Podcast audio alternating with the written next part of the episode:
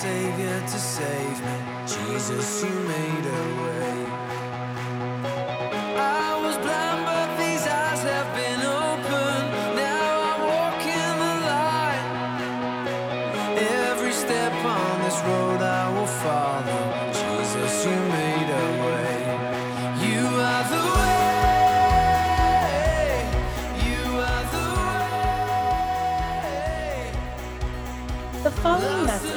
Recorded by The Way in Brea. Lead pastor Vaughn Jarrett has a heart for the people at The Way and a desire to reach the lost. The Way's production department prays this message is a blessing to you and that you find yourself closer to God through application. light shining bright in the darkness. Jesus, you are the way. Oh, Jesus, the only way. Amen. Good morning, everybody. Um, yeah, a couple couple things I want to share as we uh, before I really get into the message and just as we get started or continue to go forward as we've worshipped already and now we just come seeking Him uh, for more, a double portion of what He has for us. You know, as we went through the announcements with, with Gary, and we talked about some of the things that happened over the last week. Um, on Wednesday night, we were here for a Bible study and, uh, and prayer time. And I don't know about the rest of you guys, but I just had an amazing time and just uh, in the Word and in His presence. And then on Friday night, our youth were here, um, and, and uh, it was powerful. Uh, one of our young people, Isaiah, uh, one of our young adults and young adult leaders, actually for the first time ministered to our youth. And uh, so I took a few pictures of him, and I was just thinking about him coming up in our youth and all that God has done in his life and in his family and in his, his individual walk. And then to see that uh, reciprocated as he pours into the youth that he used to be a part of. And it's just all these visions of what the church is supposed to be. Um, then on Friday night, uh, we prayed. And we prayed in the Spirit, and we prayed hard, and we prayed for people, and we prayed for people who were suffering, and we prayed for miracles. And uh, that's kind of what I want to do right now. I want to I want to draw attention, but but uh, uh, hopefully in a way that's honoring to God and and uh, honoring to this family. Um, but one of the families that we we prayed for um, was Joe and Carmen, and for Junior, and uh, we prayed. And, and, this morning, when I when I say I want to draw attention to you, uh, I just want to say that uh, it's powerful to see you guys here this morning. Um, you know, when you think about what the scriptures say and we think about trying to be Christians and then to see it lived out before your eyes in a way that many of us can be honest and say, I don't know if I could live it out that way, um, it's just life changing. Um, in the book of Job, chapter 2, um, obviously Job's going through it and their family is suffering. He's losing uh, loved ones and his children. And it says that his wife said to him, Do you still hold fast to your integrity? Just curse God and die. But he said to her, You speak as, as one of the foolish women speaks. Shall we indeed accept good from God, and shall we not accept adversity? In all this, Job did not sin with his lips.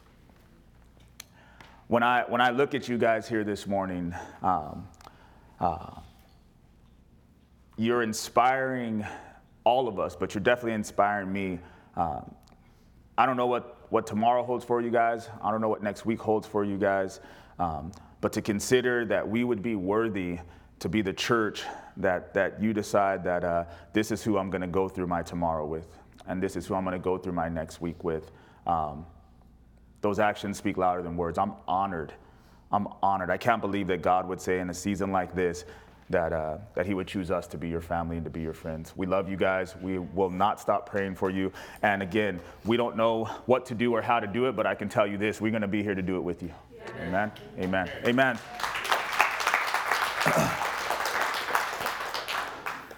So uh, the, the, the last announcement we're going to get into to the message I have for you guys is, is just about our life groups. We've decided to postpone for, for a, a season. The only life group that's going to be starting up this week will be our young adults. They're excited, they're fired up, they're going to be meeting. For the rest of us, just stay in prayer as we figure out how things are going to unfold and work. But uh, these will be kicking off again, and uh, hopefully relatively soon. But just stay in prayer and stay in fellowship, right? We don't need something on the calendar to, to love each other and to call each other and spend time with each other and to share a meal together. So just keep that in prayer, guys. Um, all right, so we're back in our in our archetype series. Um, I'm excited about what I have to share with you. I just feel like, like uh, hopefully, like every Sunday, God has something for you. Uh, if you think God has something for you, say amen. Amen. Amen.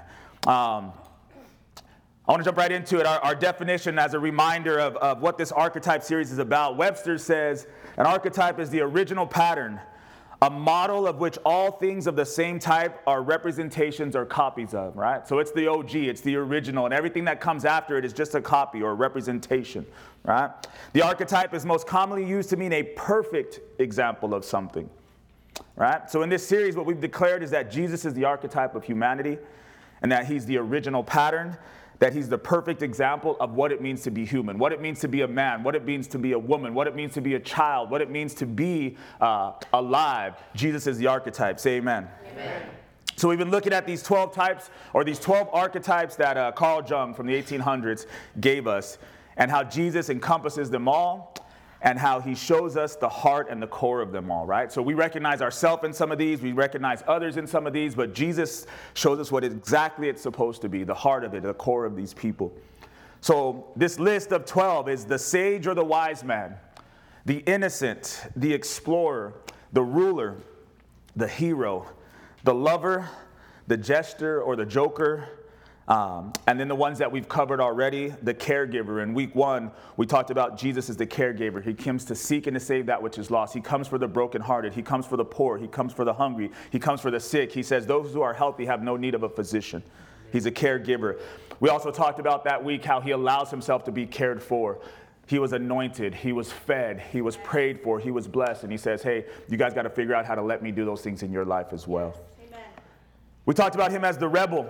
He rebelled against what everybody said. This is what the church is supposed to look like. This is what the church is supposed to do. This is how the church is supposed to operate. He says, if it's not what my father actually says, I rebel against that. And I don't care how people look at me, I don't care how people feel about that. He says, I know the father and I know what he wants. So he rebelled. But he did it in a way of honor, in a way of respect, in a way that can only be empowered by the Spirit. And we were challenged, I hope, to say, how can we rebel against this world? How can we rebel against some things in the church that we may have just accepted as tradition, but we know it's not really of God? Rebel against those things, live, live lives that are honoring unto God. Amen? Then we saw the creator. He created everything to draw attention to himself. Nothing exists that, that he didn't create and that he loves when we, uh, when we find out why he made certain things and when it helps us to connect the dots to see him for who he is. And when we have these creative things inside of us, when we're inspired to want to do something, want to play something, want to uh, draw something, want to create something within a family, that that all comes from him. He's the archetype, right? We're following after his pattern. Then last week we saw the magician, and we talked about how it's not smoke and mirrors with Jesus, that it's truly miracles, how he's bending and shaping and, and um, uh, halting reality. I remember a few years ago, I don't know if I got a chance to preach it here, but I remember preaching somewhere else, and I said, uh, God will tilt the earth for your favor, right? It's nothing for him to say, this is how it rotates, this is the axis it's on, but I love them. I'll just tilt it. I don't care. I'm in control of all of this stuff, right? So he's the miracle worker, right? He's the way maker. Right? We saw that, that uh, when the world's looking for magic, um, they have no idea what they could find in, uh, in Jesus as the archetype of those things. Right?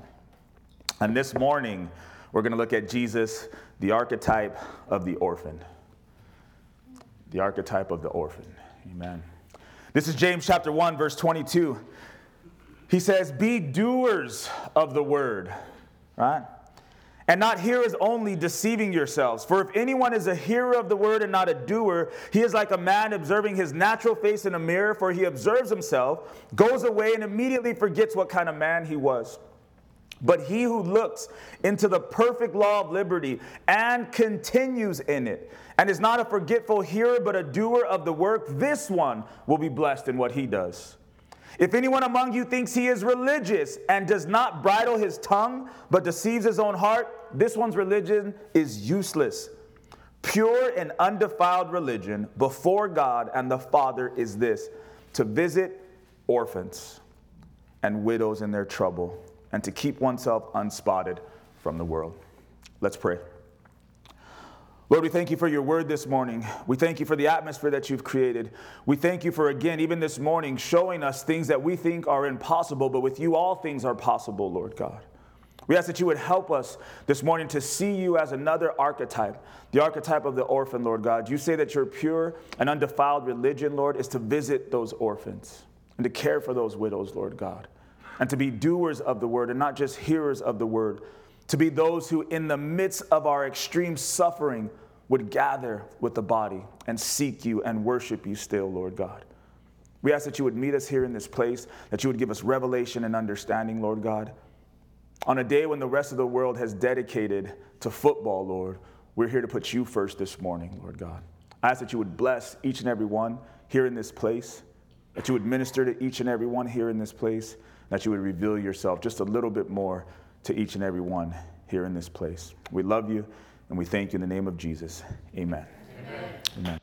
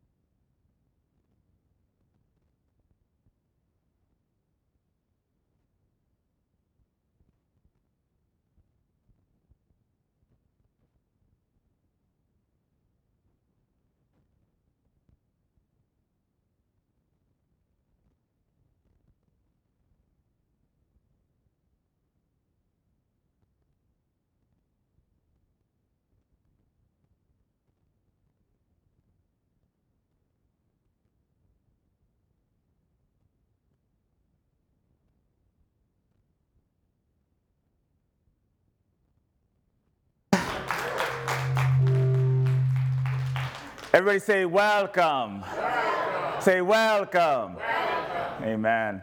So this was uh, from our first trip to Kenya in 2009. Uh, so all those kids that you saw there are now young adults, right? Many of them are in their 20s now. Um, and several of them I still stay in touch with and, and communicate with and watched them uh, continue to grow up.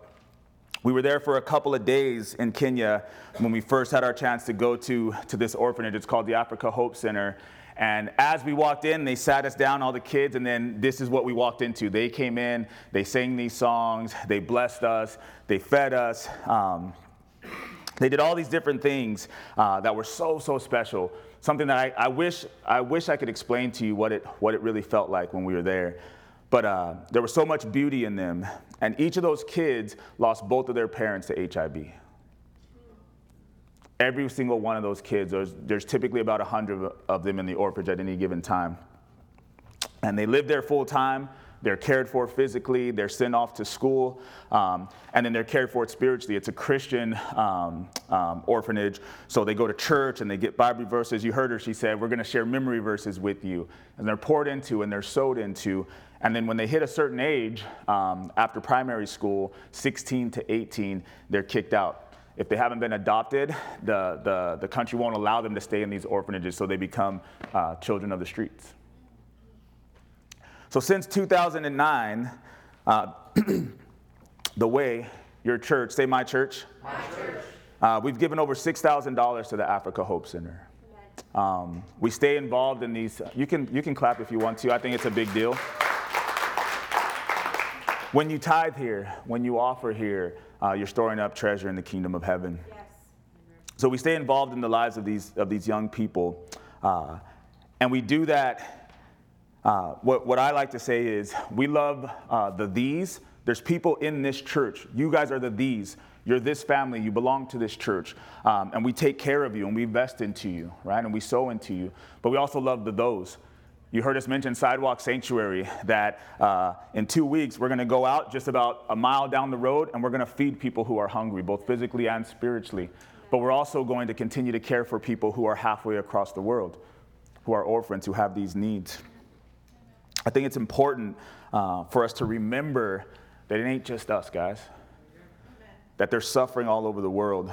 And sometimes, whether you know it or not, God's using you to deal with that suffering. So, this morning, as we look at the archetype of the orphan, God just reminded me um, that we haven't forgot about them, um, that they're important.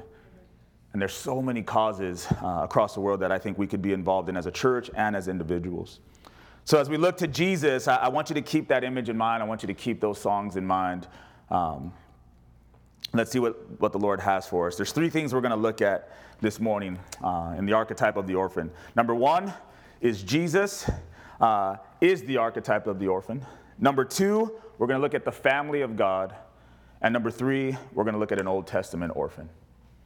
So, Jesus, the archetype of the orphan, the family of God, and an Old Testament orphan. So, Jesus, the archetype of the orphan. How is Jesus the archetype of an orphan? Orphans are children without parents, right? So, this one may be just a little bit more difficult, I think, maybe to see than some of the other ones that we've covered so far. But I want us to put on our spiritual glasses and see what God might want to show us this morning.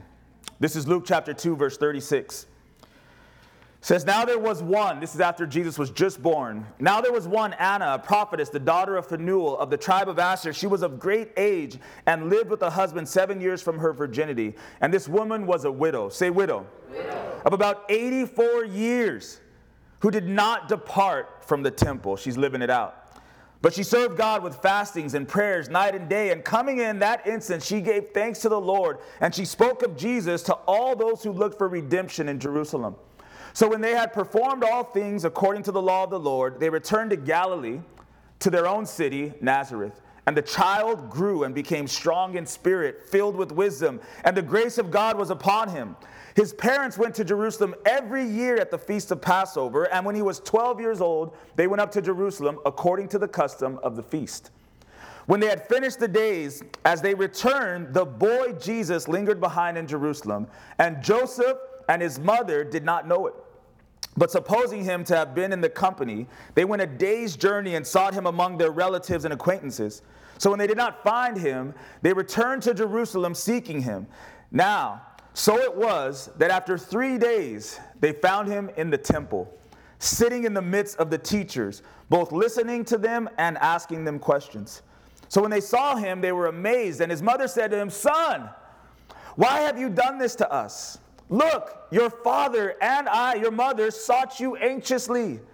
And he said to them, Why did you seek me? Did you not know that I must be about my father's business? This story starts with a widow and ends with an orphan.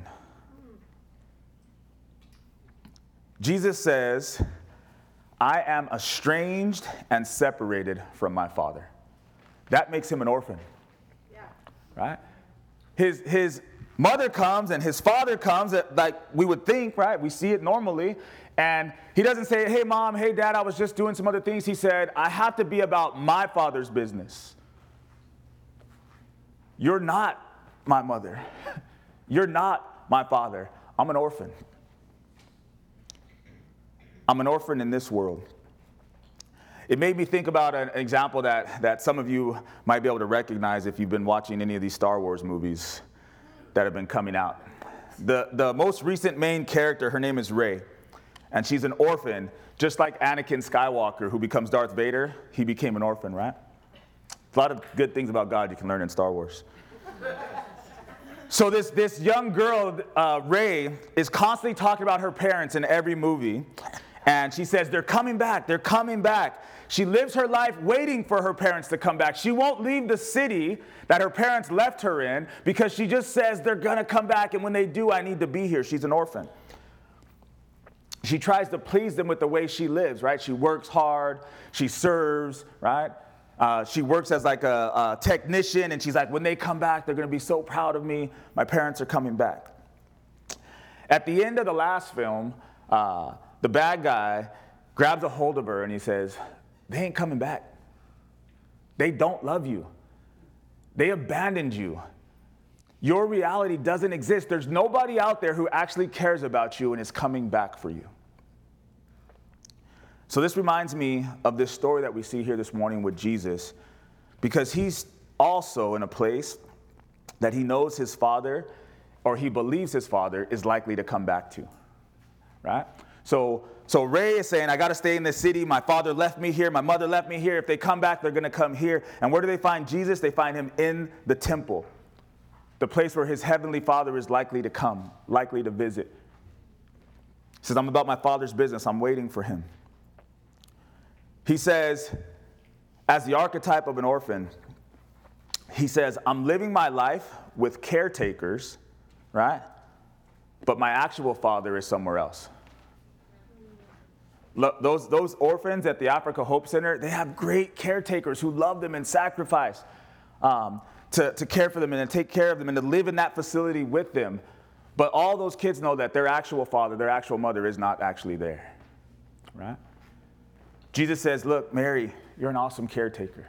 Joseph, you've been good to me. But you're just caretakers. Yeah. I'm an orphan. I know where my father is, and he ain't here. He makes a simple statement to us here about what it's like to know you belong to another heavenly family, even though you're in relationship with a particular earthly family. It's like I've been about my father's business.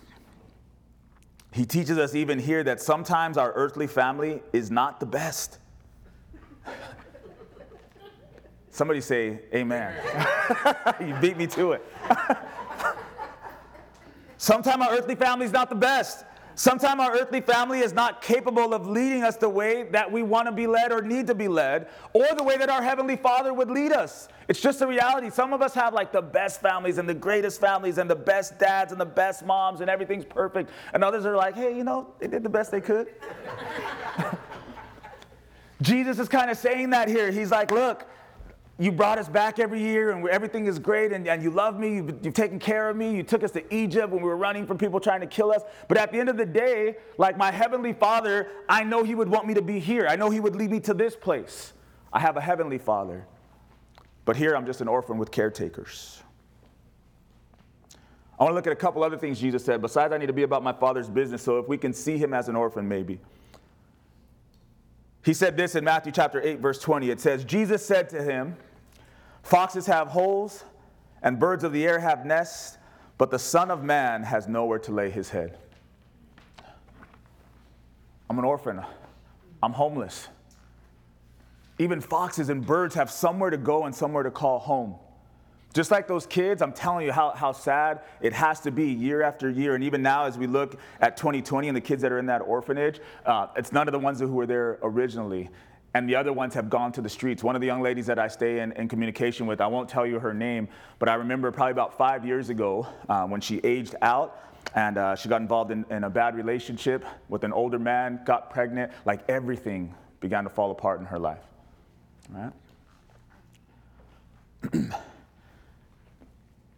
Life of orphan. Foxes have holes, birds of the air have nests, but the Son of Man has nowhere to lay his head nowhere to call home in this place.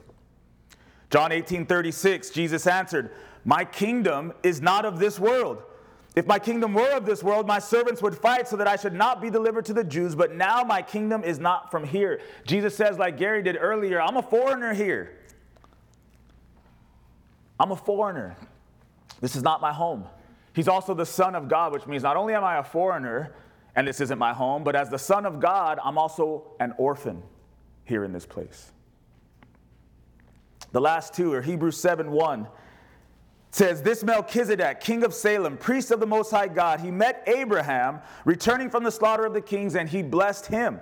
To whom also Abraham gave a tenth part of all, first being translated king of righteousness, and then also king of Salem, meaning king of peace, without father, without mother, without genealogy, having neither beginning of days nor end of life, but he is made like the Son of God, he remains a priest continually.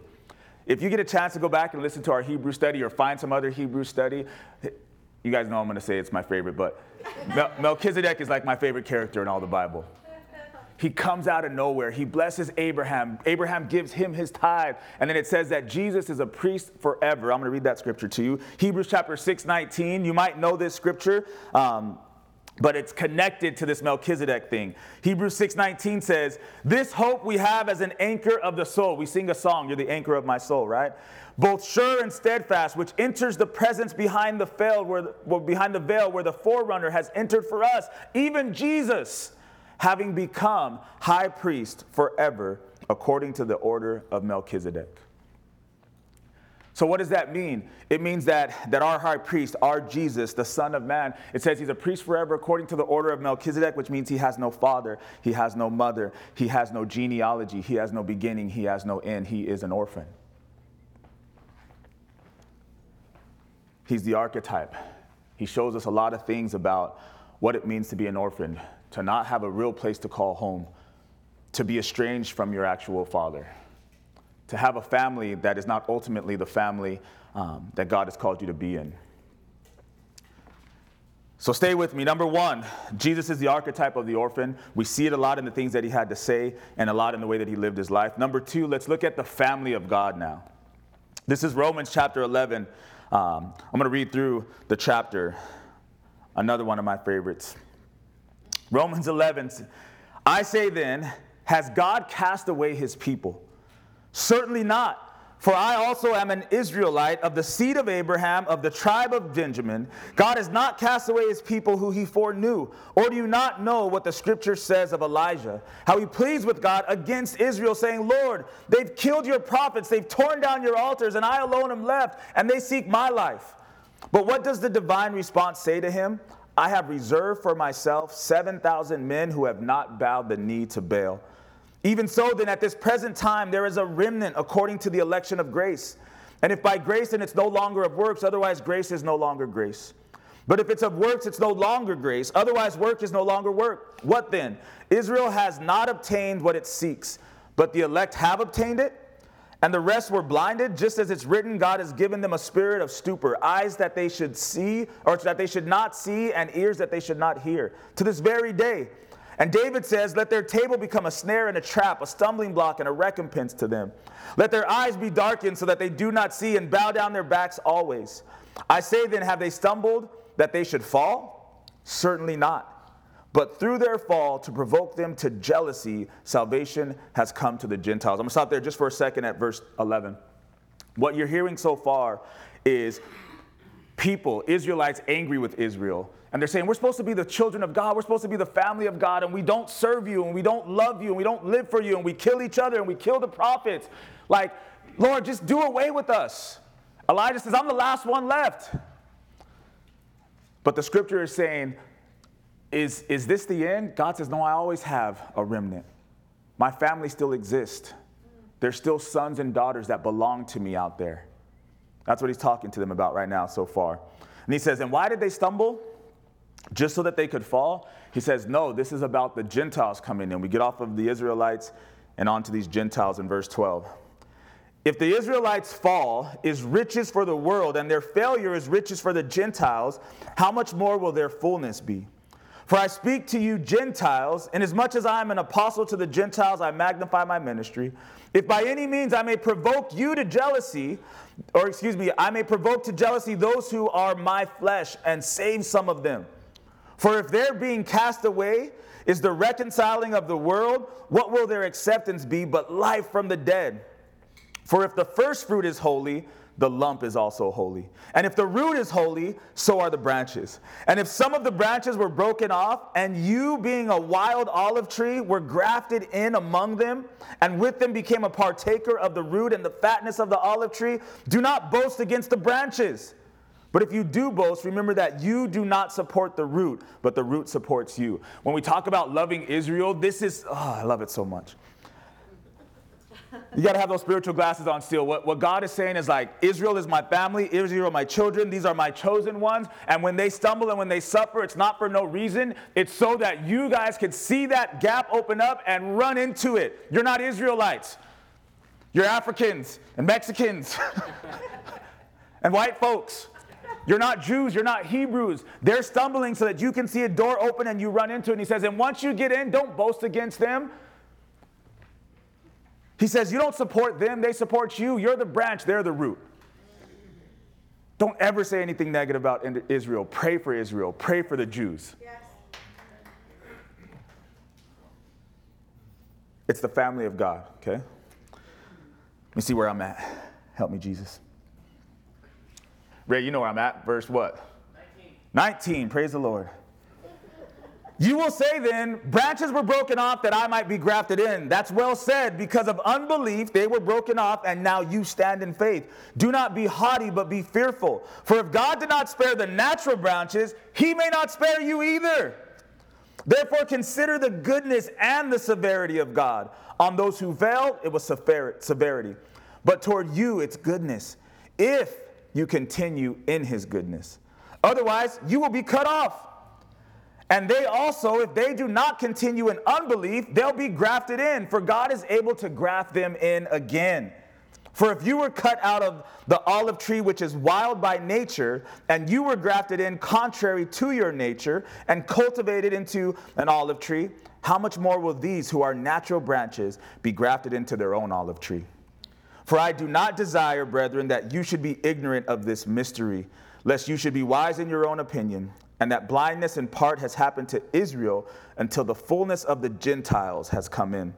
And so all Israel will be saved. As it is written, the deliverer will come out of Zion. He'll turn away ungodliness from Jacob. For this is my covenant with them when I take away their sins. Concerning the gospel, Israel, they are enemies for your sake. But concerning the election, they are beloved for the sake of the fathers. For the gifts and the calling of God are irrevocable. We say this scripture to each other all the time. Don't give up, brother. The gifts and callings of God are irrevocable. Don't give up, sister. Your marriage is going to make it because the gifts and callings of God are irrevocable. But what it's actually referring to is the promises of God to the family of God Amen. Israelites and Gentiles. Verse 30 for as you were once disobedient to God, yet have now obtained mercy through their disobedience, even so these also have now been disobedient, that through the mercy shown to you, they also may obtain mercy. For God has committed them all to disobedience, that he might have mercy on us all. Oh, the depth of the riches, both of the wisdom and the knowledge of God. How unsearchable are his judgments, and his ways are past finding out. For who has known the mind of the Lord, or who has become his counselor? Or who has first given to God, and it shall be repaid to him? For, if him, for of him and through him and to him are all things, to whom be glory forever. Amen. You guys know I like to read the scriptures.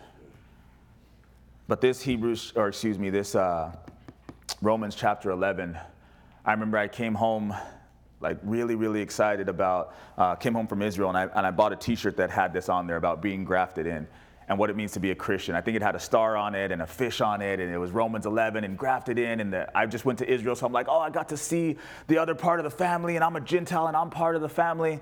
And the shirt didn't fit. and I had to give it to Rey. and I've just been hurt ever since.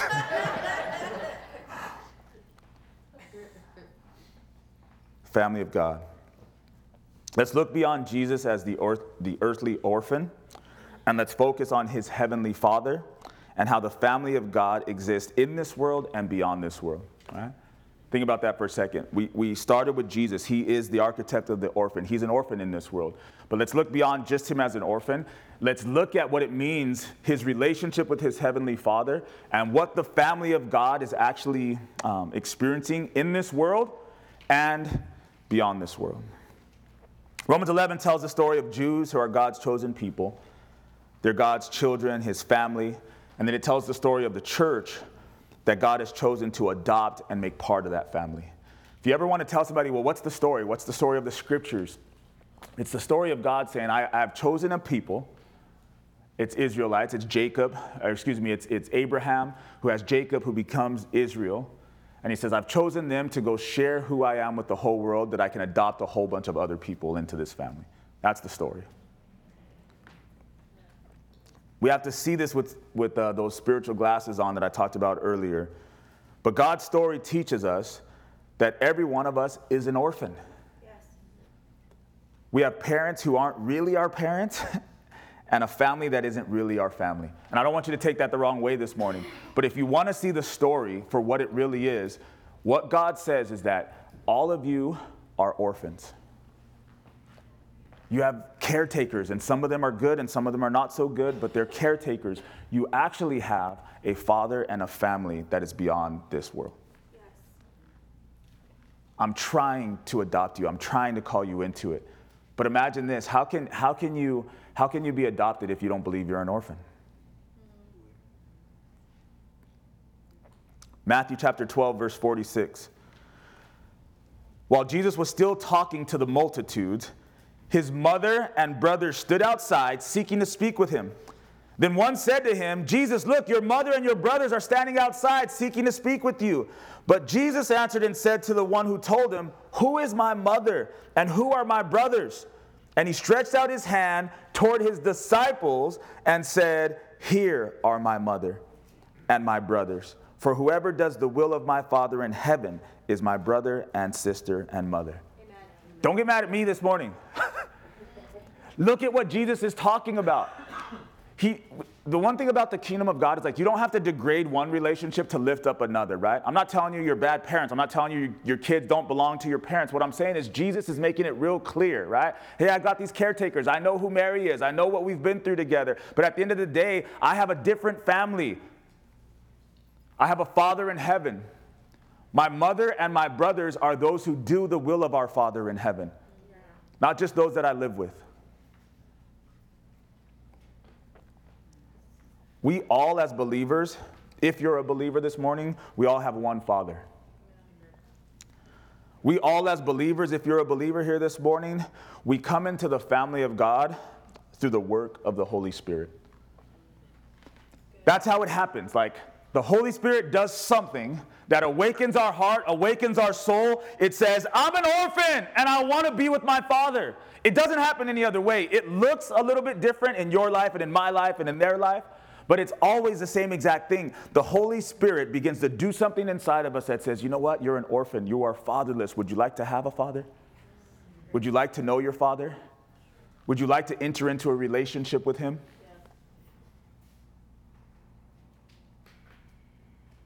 Every single believer is no longer an orphan. We sing a song called No Longer Slaves. We should probably write one that says No Longer Orphans.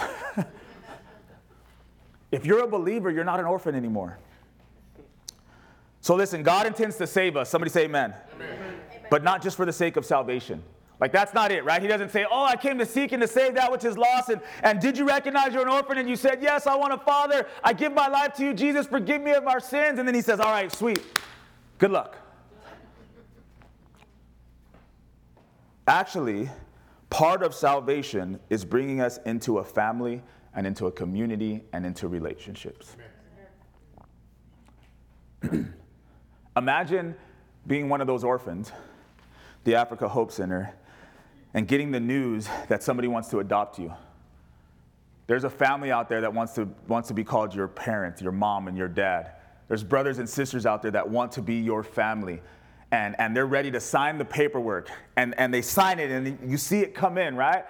Look, they signed. They're, they're, you, you are part of that family now. You belong to them. You've been saved. But then imagine if they just stay in the orphanage and never enter into the family, never enter into the community, never enter into an actual relationship with that new father and that new mother. And there's so many of us that look at the church that way. I'm saved, but I don't want to enter into relationship and community and family.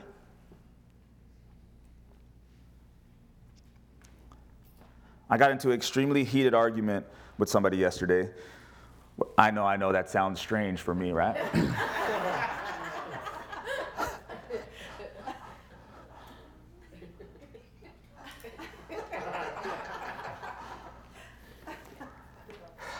I'm so tired of arguing with people. I argue with the people I love, I argue with people I hate. I just, I'm arguing all the time. Lord help me. But anyway, I got into an extremely heated argument with somebody yesterday because they were, uh, they're convinced, and they tried to convince me that relationships are optional. And I just couldn't take it. Told me all I need is my wife, all I need is my kids, and everything else can be taken or left behind. It's optional. I, I told him uh, that's not what the scriptures teach us. And that's not how salvation is worked out in Scripture. You can say that if you want to. And I know why you're saying it. You've been hurt, you've been damaged, you've been abandoned, you've given yourself, and then you have lost at the end of that. So I get it. But to, but to reshape and reform what Christianity is supposed to be, just because you've been hurt, I ain't got time for that. On Wednesday night, we were here for those that were in Bible study, and we talked about Jesus. And Jesus did what? He was able to be fully loved and fully embraced because he was also willing to be fully hated and fully humiliated. That's just part of the gig. Relationship is a requirement, it's not optional, but it's also a blessing. We look at it as, as somebody like many of us have been in the place the, where the person that I was arguing with yesterday has been. You're just sick of it. You're just tired of it. Yeah. You're tired of bad relationships. You're tired of bad people. You're tired of loving more than you receive love. Yeah. And I get that. But how about if we look at it as orphans and say, what we're actually saying is, I've been adopted into the family of God, but I'm not going to be with the family of God? Because they're not all perfect. Salvation is supposed to be worked out in relationships within a family and a community, and it's called the body of believers, and it's called the church. It's not going to church on Sunday, Amen. but becoming the church by the power of the Holy Spirit. Amen. Right? I could tell as I was talking to this person about it, they were like, basically like, well, I go to church. I'm like, that's not what we're talking about. Going to church is not being part of a family. There are a lot of men who come home, but they're not husbands. That's right. There are a lot of fathers who go to work, but they're not fathers. Right? Just because you come to church doesn't mean you are part of the family, part of the body, engaged in relationship. Read the scriptures, church. Jesus walked with 12 and he walked with a bunch of other women, and he walked with multitudes. It's not worked out in isolation between him and his father, it's worked out in community with all of us. Amen. We are made to be connected. We have a triune God who reminds us that he's always in community. Yes. He's never alone. So, the family of God, we start as orphans Jesus is our archetype of what it means to be an orphan, to have a father who is at a distance, a father who is different than those who we are surrounded with here initially. And then we get grafted into this family of God because he's chosen a people and he's adopting people. And we enter into relationship, we enter into community, we wrestle with stuff together, we argue about stuff together, we fight with each other, then we clean each other's wounds,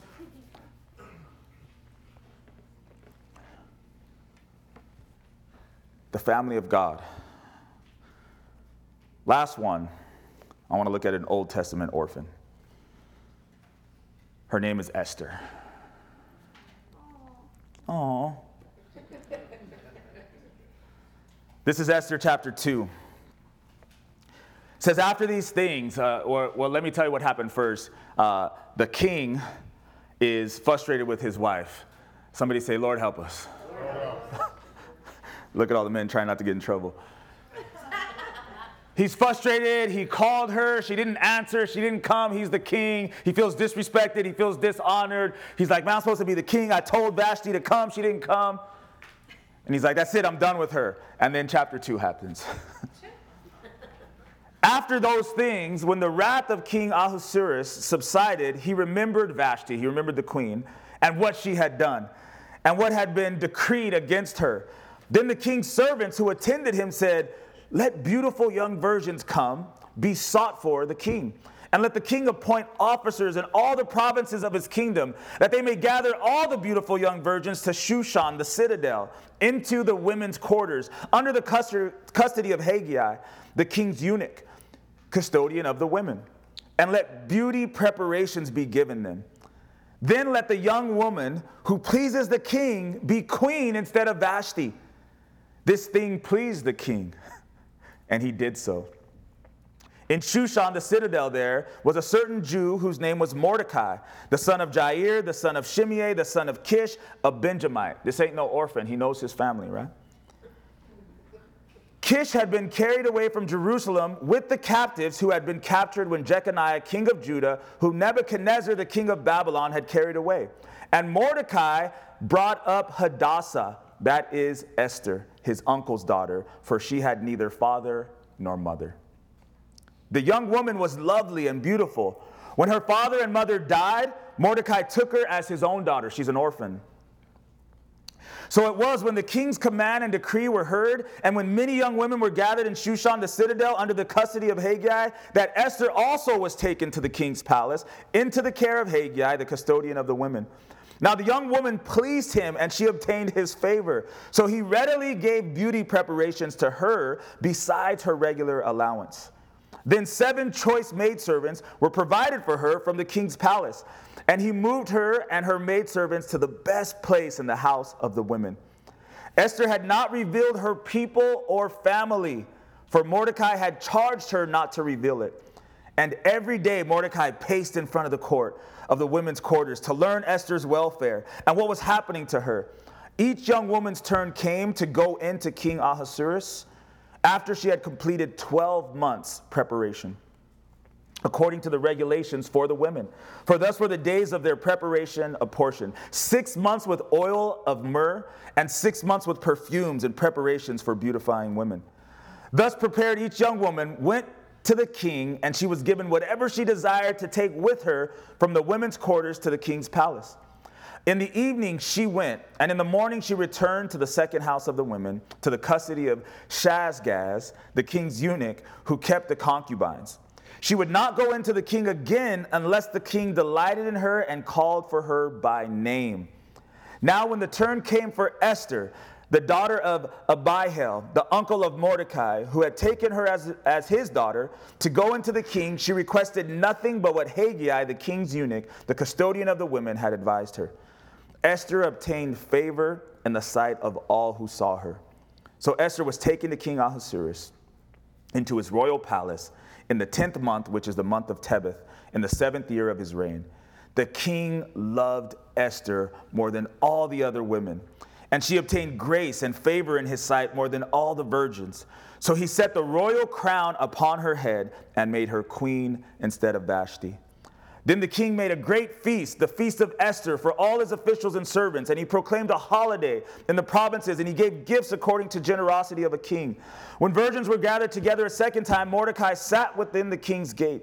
Now Esther had not revealed her family and her people, just as Mordecai had charged her, for Esther obeyed the command of Mordecai, as when she was brought up by him.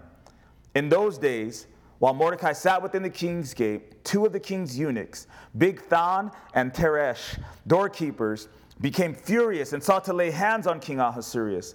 So the matter became known to Mordecai, who told Queen Esther, and Esther informed the king of Mordecai's name. And when an inquiry was made into the matter, it was confirmed, and both were hanged on a gallows. And it was written in the book of the Chronicles in the presence of the king. It's a good chapter. A lot of stuff going on here with Esther. So many ways to look at uh, and learn from the story of Esther. But this morning, I want to draw our attention just to her orphanhood. If you get a chance and, and you haven't done it, read through, read through Esther, learn, learn more about her. But let's just try as we, as we finish up here to focus on her orphanhood and why it's important. Esther lost her parents, and she was adopted by her uncle, and for a time, he was her family, right? Like that's how the story basically starts, right? We don't know a lot about her, her uh, really young uh, life. We just know that she lost both of her parents, that they were dead. She gets adopted, and now she has a new family. Say new family. New family. And it's her uncle, right? And he's now her, her caretaker. Then Esther is taken from her family, taken from her uncle, and she becomes part of the family that was holding the children of God as slaves and prisoners. Say new family. Things ain't so good for Esther, right? She had a family, then she becomes an orphan. She loses her mom and dad. She gets a new family, which is her uncle. She's orphaned again. Then she's taken from her uncle. People come into her home and say, You look beautiful. We're going to take you. And now you get another new family. New family after new family after new family. Orphanhood after orphanhood after orphanhood. And this current family that she's adopted into or brought into is actually enslaving and imprisoning the children of God. Remember, number two this morning was the family of God, the children of God. she's now part of a family that is oppressing and enslaving them. In this process of coming to the king of Babylon, she went through a season of preparation and beautification. She learned what it would mean to become part of the royal family. Right? So every time you enter into a new family, precious ones here this morning, you have to know what it means to be part of that family. She goes through this season of, of preparation and beautification, and these, these men and these women that are already part of that family begin to tell her, This is how you need to smell if you're going to be part of this family. This is how you need to talk. This is how you need to walk. Matter of fact, if, if you're going to have a chance to go before the head of this family, this is what you need to bring. This is how you need to speak to him when you get into his presence. There's this process of learning what it means to be part of the new family. And she's going through that. She learned about the kingdom culture. She learned about the likes and the dislikes of the king. She was told that at some point you're going to have to come face to face with the king and he's going to evaluate you. Man, there's so many parallels, aren't there? Young lady, be prepared for what it means to be part of this family, to come before the king. And when you do come before him, he is going to look intently upon you and he is going to evaluate you. So when her time came, she was chosen, right, by this king. It says that the king loved her more than anybody else. She didn't just get to become part of this new family officially. He says, I don't want you to just be part, you're going to be the queen. You are the bride of the king. You're getting the top spot. No woman higher than you within this family. I think there's somewhere else that talks about being a bride, becoming a bride in the scriptures. Amen. So many things we can learn from this story about Esther and her orphanhood. I think it's an amazing reflection of what it means to be born into an earthly family and realize that you're actually an orphan. She was in an earthly family, orphaned, had another family, orphaned again. Now she's on her third family. there may be a family and friends like Esther's uncle that come into our lives and care for us. But eventually, isn't it true that we all kind of become wards of the state? Here's what I mean. We all, at some point, go through what Esther went through. Esther became part of the family that was oppressing and persecuting God's family. I don't know about the rest of you, but I can remember when I was a part of that family that was oppressing and persecuting God's family. I had a family when I grew up, and uh, there was a separation and, and destruction like many of us have experienced. And then I got a new family, and they were called my friends. And like Esther, they taught me this is how you have to walk here. This is what it should smell like when we open the car doors here.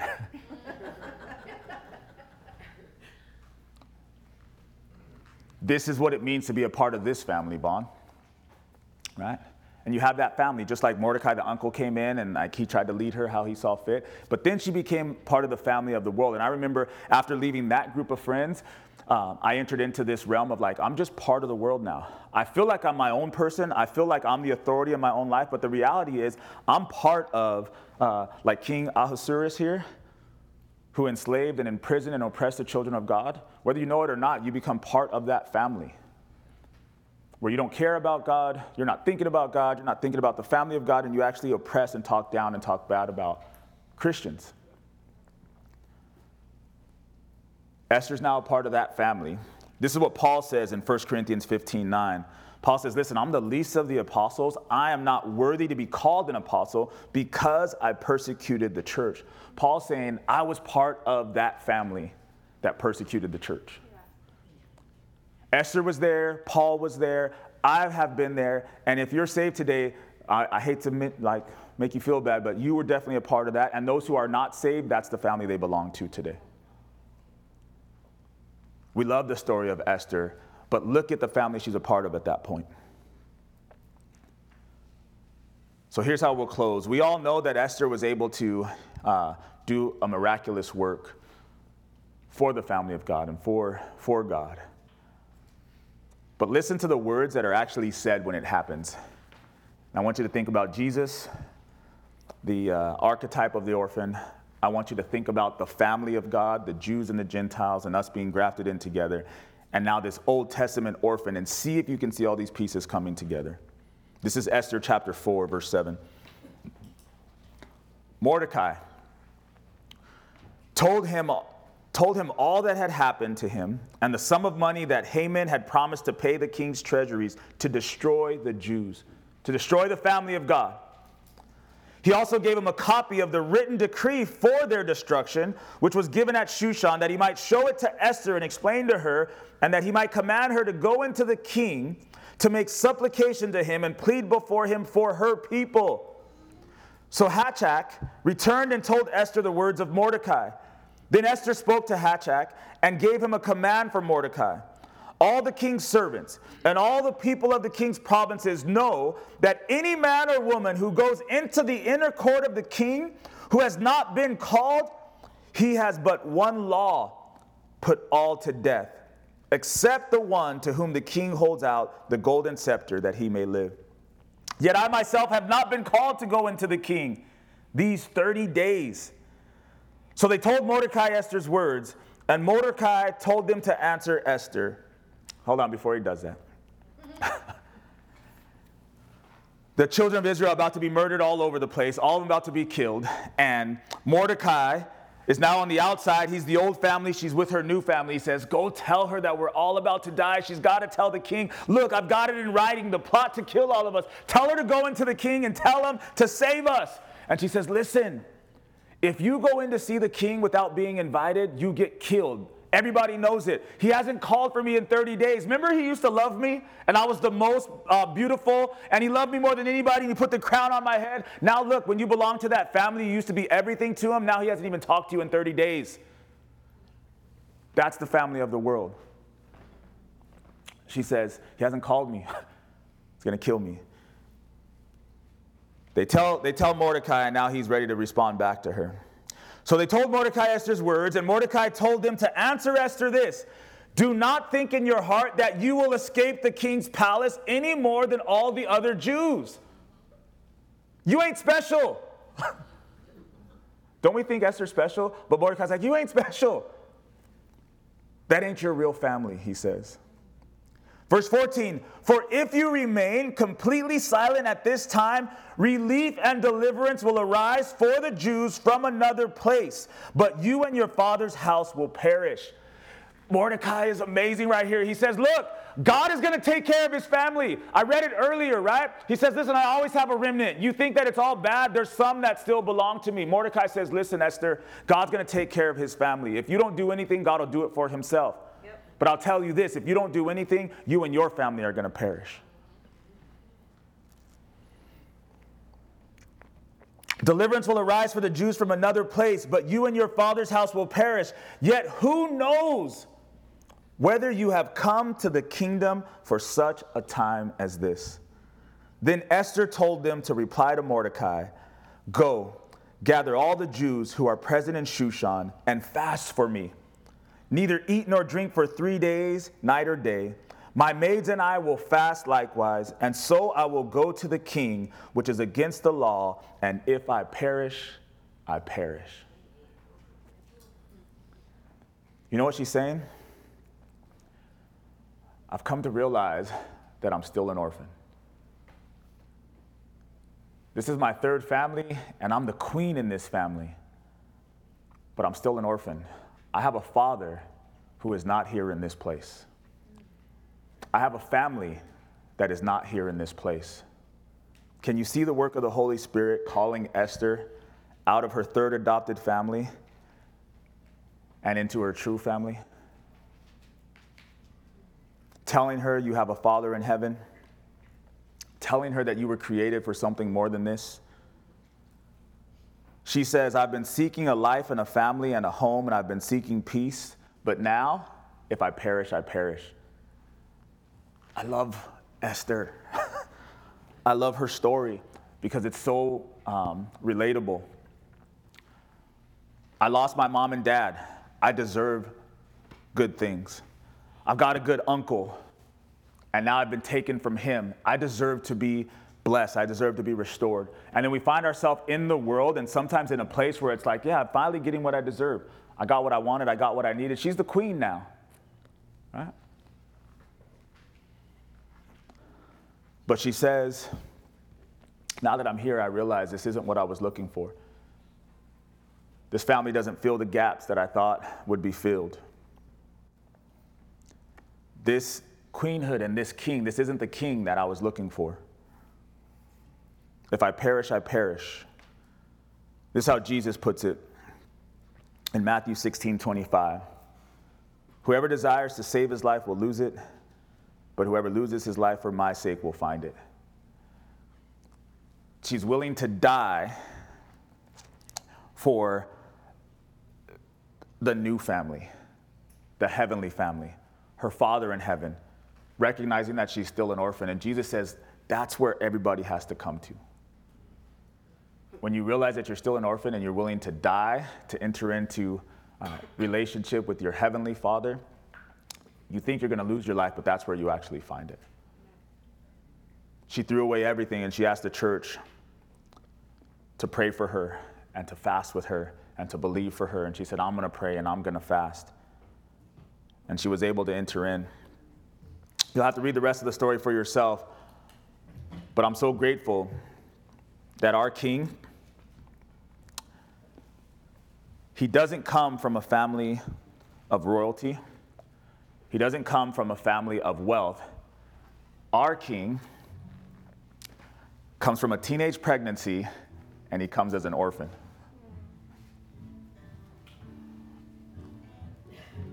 What family is your family? Our king looks at his earthly mother and his earthly brothers and he says, Who's my mother and who's my brother? Those who do the will of the Father. That's my mother, that's my brother. There's a couple things I believe God does. Why don't we stand? There's nothing like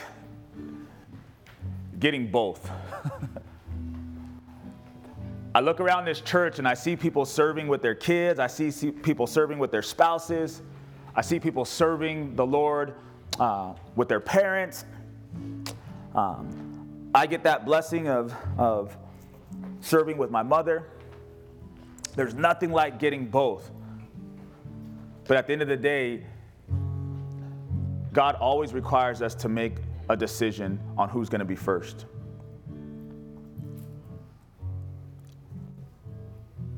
Week after week, year after year, my personal testimony um, is I put this family first.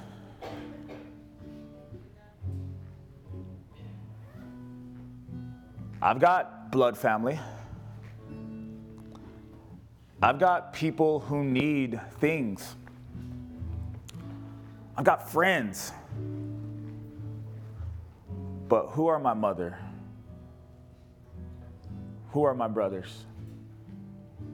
Who are my sisters? I belong to the family of God. My commitments are to you guys.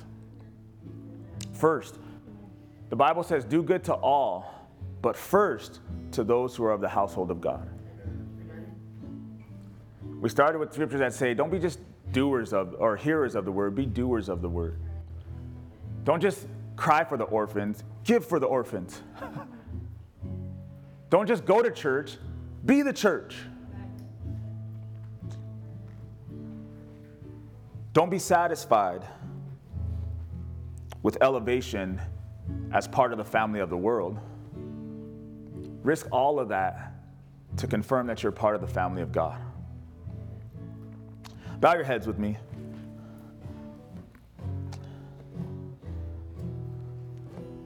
What is salvation? It's calling orphans into the family of God. Our archetype, the first, the original, the pattern that all of us follow, says, I got to be about my father's business. My kingdom's not of this world. I'm here and I have caretakers, but I belong there. My Father is there and He's calling me home. He's calling me home. I've got to go back to the Father. I've got to go back to the Father. He says to His disciples, If I go back to the Father, I will not leave you orphans. I will come back for you. I will send the Holy Spirit.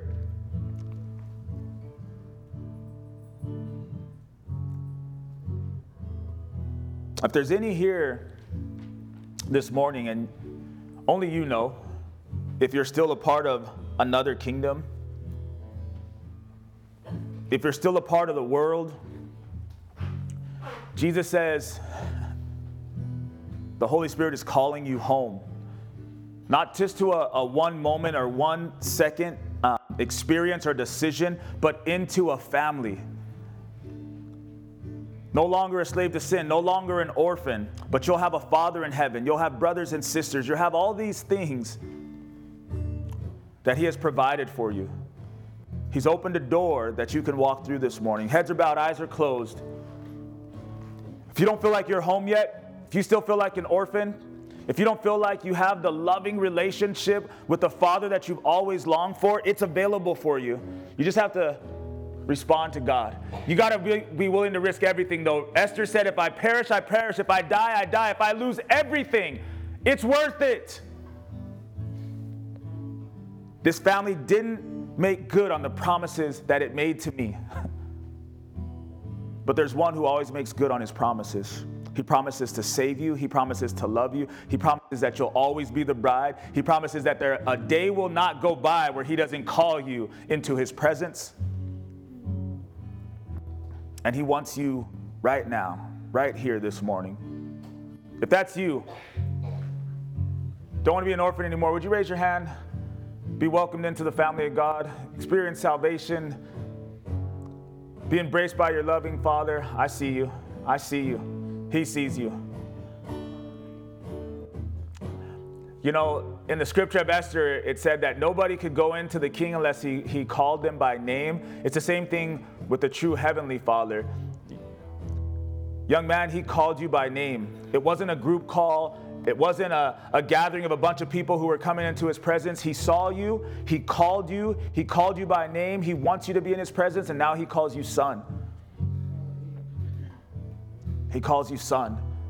And you have all the blessings of being a son. Your father is rich beyond belief. Your father is merciful beyond belief. Your father is forgiving beyond belief. Your father is a miracle worker. The first, the prototype, said, Even if we die, we don't die, we live again. You have a father like none other. And we're so happy for you this morning. Is there any others this morning? Want to be adopted in? Raise your hand so I could see you. We're going to move on. Hallelujah, Lord. Thank you, Jesus. The next thing I want to pray for, ask you to respond to, is calling prodigal sons and daughters back home.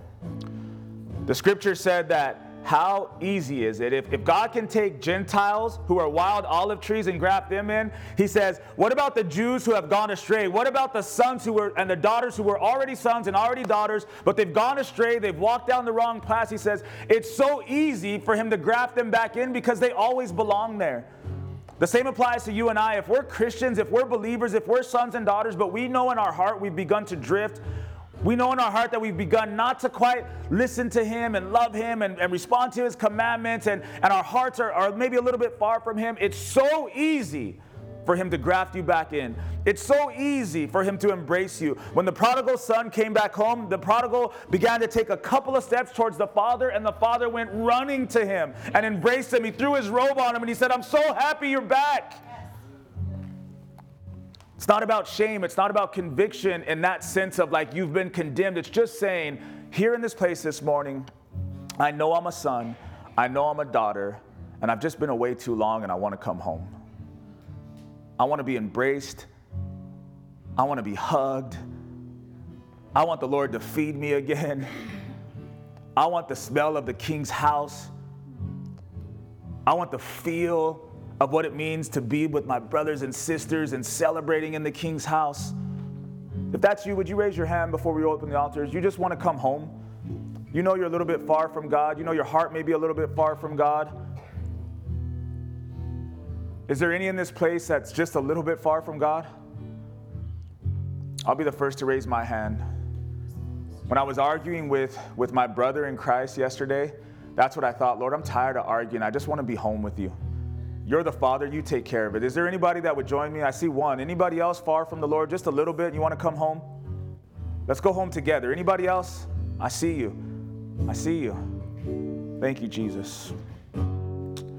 So we're going to open the altars. If there's anything that ministered to you, if you responded for salvation, if you responded to come home, like the prodigal, you got to take a step. I promise you that the Father will meet you. I promise you that He will embrace you, but you've got to come towards the Father, and your Father will come towards you. Lord, would you bless your sons? Would you bless your daughters, Lord God? Would you remind us that uh, you're the prototype, you're the archetype, you were the first orphan. You showed us what it means to be orphans and be reunited with our Father, to come into the family of God, Lord. Remind us that we have brothers and sisters that have gone before us, Lord, from Israel all the way across the world, Lord Jesus, to sitting one seat away from us, this very place, this very morning, Lord God. It's an amazing family that we get to part, be a part of, Lord God. Would you help us as we come back to you, Lord? If our hearts have drifted and our minds have drifted, meet us here at this altar, Lord God. Remind us that you've called us by name. As we receive communion, Lord, your body broken for us, your blood shed for us. That's what makes all of this possible. It's not make believe, it's not conjured up. You died on the cross, you rose three days later, Lord, to make the impossible possible. Have your way. We love you in Jesus' name. I was nowhere, you came to my rescue. From the grave I've been raised. When I needed a savior to save me, Jesus, you made a way. I